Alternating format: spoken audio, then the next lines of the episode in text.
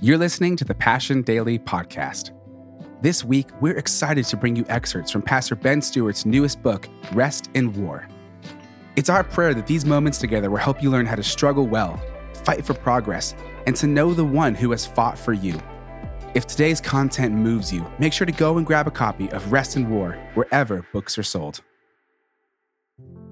Headwaters reveal the source. For many of us, our addictions are an escape from pain. The wound that causes the pain probably happened long ago and likely went unaddressed. When you received the wound, you also believed a lie. Maybe your parents divorced, and in a moment of pain, a lie crept into your heart. You're not worth fighting for. Maybe it was a moment when you saw your father's disappointment in you. You could see it on his face. Your heart received the message, you are not enough. Or maybe your father was silent when you desperately needed a voice of blessing in your life. The words never came. And with that deep wound came a belief you're alone. No one will support you.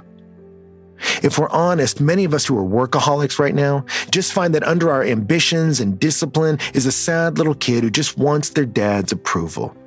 The lie, you're not accepted or loved, is still embedded in our hearts, and no amount of money or success can heal our wound.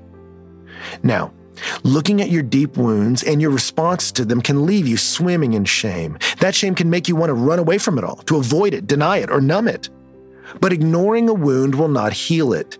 You do not mend a broken leg by pretending it does not exist. That'll eventually cause problems for your entire body. You must face the injury. You must understand it so you can heal it. And when you're really ready to take it seriously, you must go all the way back to the original wound, the deepest cut. After James explained how temptation worked, he said, Do not be deceived, my beloved brothers. There's another key about how temptation works here. Our mind believes something that's not true, and that distortion of truth disorders our affections. Then we begin to willfully choose to go to the wrong places for answers or relief or comfort.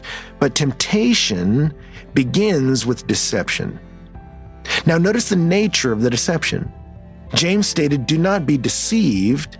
Every good gift and every perfect gift is from above, coming down from the Father of lights, with whom there is no variation or shadow due to change. James 1 17.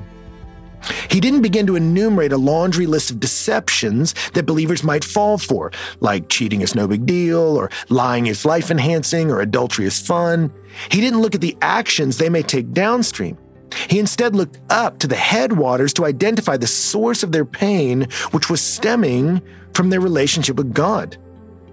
Our deepest problems are not rooted in procrastination or workaholism, lust or pride, fear or resentment, or even father wounds or family trauma. The deepest source of our sickness is a failure to understand something fundamental about the nature of our God.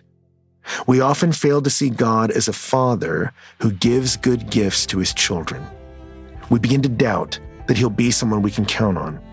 We start to think he'll shift on us, or suddenly change, or stop being gracious, or trustworthy, or good. We believe the lie that launches a million sins the lie that God is not a good father who will take care of us. The garden deception disaster.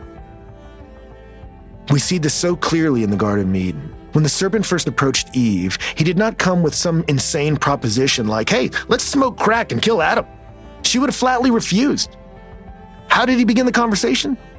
He asked her, Did God really say you must not eat from any tree in the garden? It's Genesis 3 1.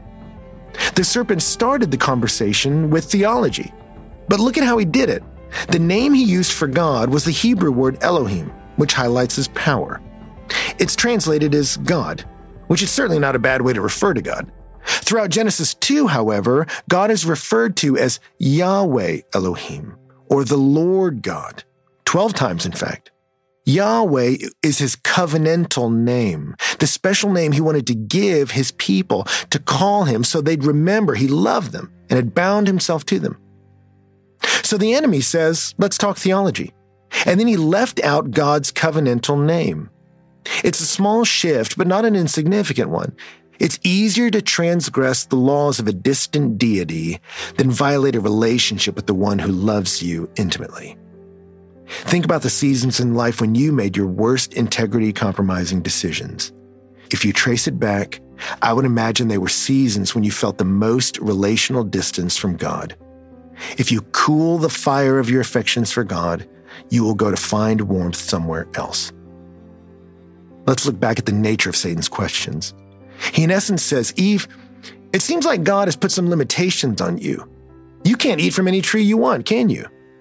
He's holding out on you. Your religious convictions seem to be costing you an intriguing experience. Am I right, Eve? And Eve responded by repeating God's commands, but she misquotes him in three ways. First, the original language showed us that God had said, "Eat, eat" in Genesis 2:16. In Hebrew, if you wanted to emphasize a word, you repeat it. And God, in his first command to the young couple, doubled up the word eat. It was a command to discover and enjoy all that he had made. And when Eve recited it, though, she says it only once we may eat in Genesis 3 2. She undervalued God's privileges. He sounded way less generous and way less fun. Next, Eve said that they could not eat from the tree in the middle of the garden or touch it in verse 3. But notice God did not say they could not touch it. They could tie a swing on it, build a treehouse in it. They just couldn't eat the fruit. She added to God's prohibitions. And in doing so, she made God more of a killjoy than he ever made himself out to be. Finally, Eve told the serpent, God said, You shall not eat, lest you die. Verse 3. This was wrong as well. According to the Hebrew, God had said, Die, die. He doubled that word as well.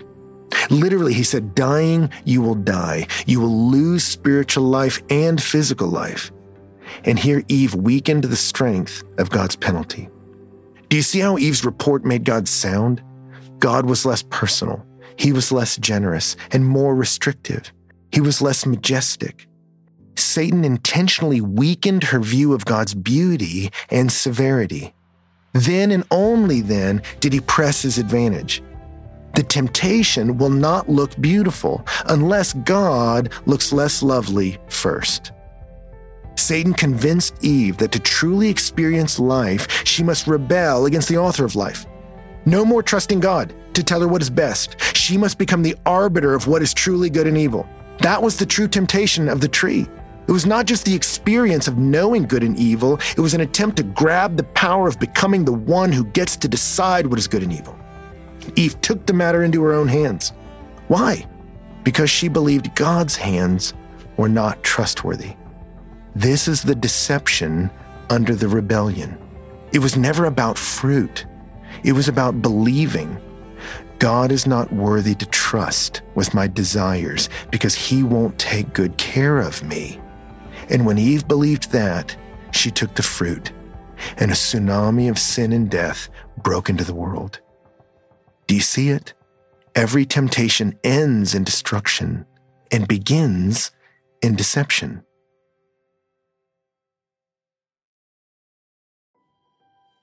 Thanks for listening to the Passion Daily Podcast. And don't forget to rate and review our podcast wherever you stream it.